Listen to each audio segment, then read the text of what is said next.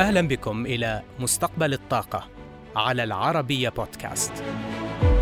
نسعى في هذا البرنامج إلى المساهمة في الحوار الدائر حول عملية التحول في مجال الطاقة عالميا نحو مستقبل خال من الانبعاثات يضمن أمن المناخ وأمن الطاقة. يمثل التلوث البلاستيكي تهديدا للنظم البيئية.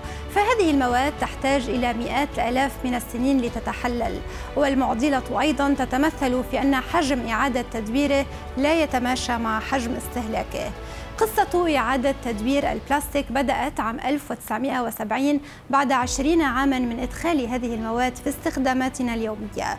في وقتها وتحديدا في عام 1950 كان الإنتاج العالمي للبلاستيك بحدود مليوني طن متري مقارنة مع عام 2020 حيث وصل إلى 367 مليون طن متري.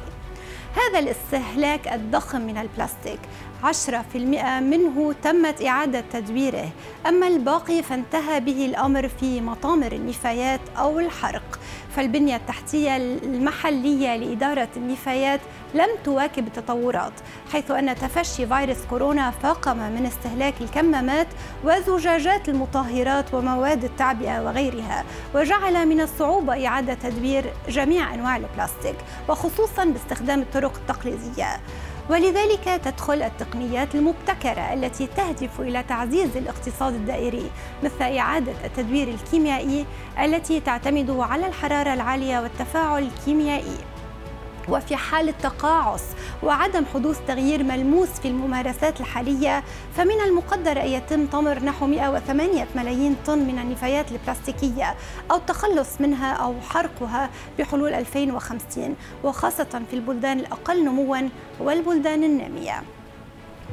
ووفقا للبنك الدولي فإن دورة حياة البلاستيك ينتج عنها انبعاثات بنحو 19% من إجمالي الانبعاثات المسموح بها في اتفاقية باريس بحلول 2040 ومن المتوقع أن تفرض النفايات البلاستيكية خلال الفترة ذاتها مخاطر مالية ب 100 مليار دولار سنويا مع تضاعف إنتاج البلاستيك.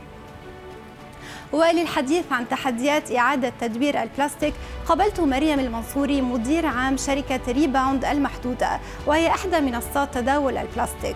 وسألتها عن الدافع لتأسيس هذه المنصة. طبعا اليوم تداول البلاستيك المعاد تدويره يواجه صعوبات عديدة ومن أبرزها الالتزام بالمعايير اللي تفرضها آه، كل دولة حسب تشريعاتها المختلفة. وكذلك الثقة بين البائع والمشتري على جودة ما سيتم تداوله. فمنصة ريباوند تقدم حل لكافة هذه الصعوبات من بد صعوبات أكثر.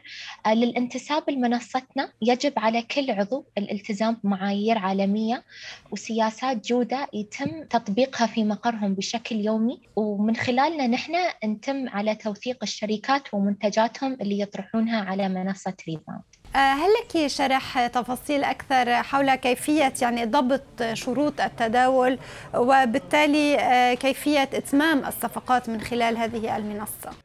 نعم. فاليوم الشروط التداول مبنية على بروتوكول الجودة اللي صنعناها نحن مع شركائنا الاستراتيجيين في كافة آه، دول العالم.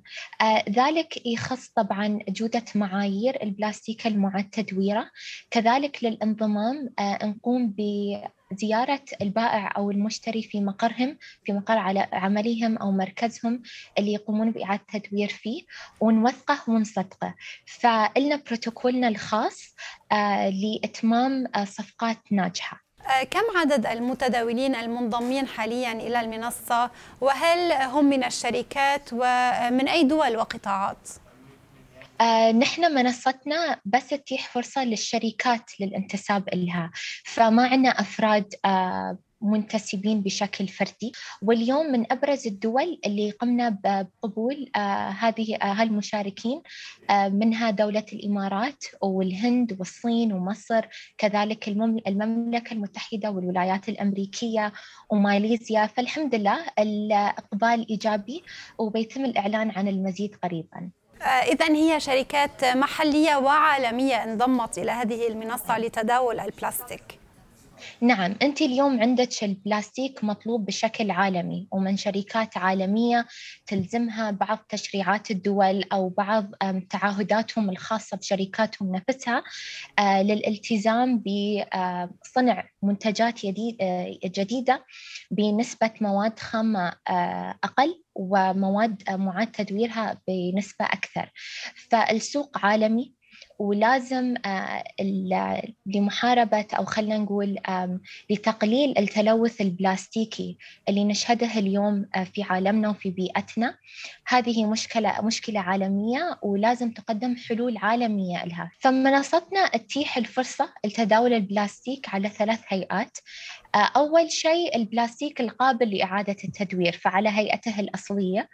آه، فمثلا علب المياه آه، بشكل طبعا يحطونه في يكمتونه فيطلعون منه الهواء الزائد. فهذا يعنى يسمى بالبيل بالمصطلح الأجنبي. ثاني نوع هي الشرائح البلاستيكية فقطع البلاستيك الصغار. وثالث نوع اللي هي حبيبات البلاستيك أو تسمى باليت بالإنجليزي. هذه أكثر الأنواع المطلوبة في السوق اليوم لأن في في عملية إعادة التدوير تكون الحبيبات آخر منتج قبل صناعته أو إعادته في منتج جديد. فهذه هي أشكال البلاستيك المعاد تدويرها اللي يتيحها منصتنا. بخصوص المعايير المطلوبة مثل ما ذكرت بروتوكول التصديق عندنا تم تصميمه أن شفنا كافة دول العالم ما هي معاييرها وما هي تشريعاتها أو سياساتها الدولية وشو هو البلاستيك اللي تقبله بعض الدول وما هو أنواع البلاستيك المعاد تدويره اللي ترفضه بعض الدول.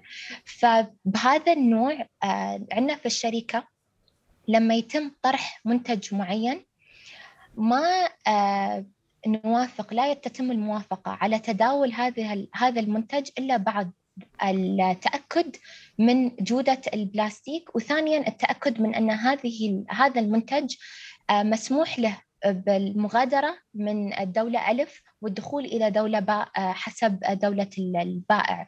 فالبائع والمشتري دوم نتأكد أن في تناسق بين التجارة أو بما أنه المنصة طبعا رقمية فنقدر نحصل على كافة الأوراق المطلبة لكافة الدول والجهات الحكومية لإتمام الصفقة بشكل سلس وسريع ومضمون مريم هل جميع الصفقات تشمل التسليم الفعلي للبلاستيك وكيف سيتم التسعير؟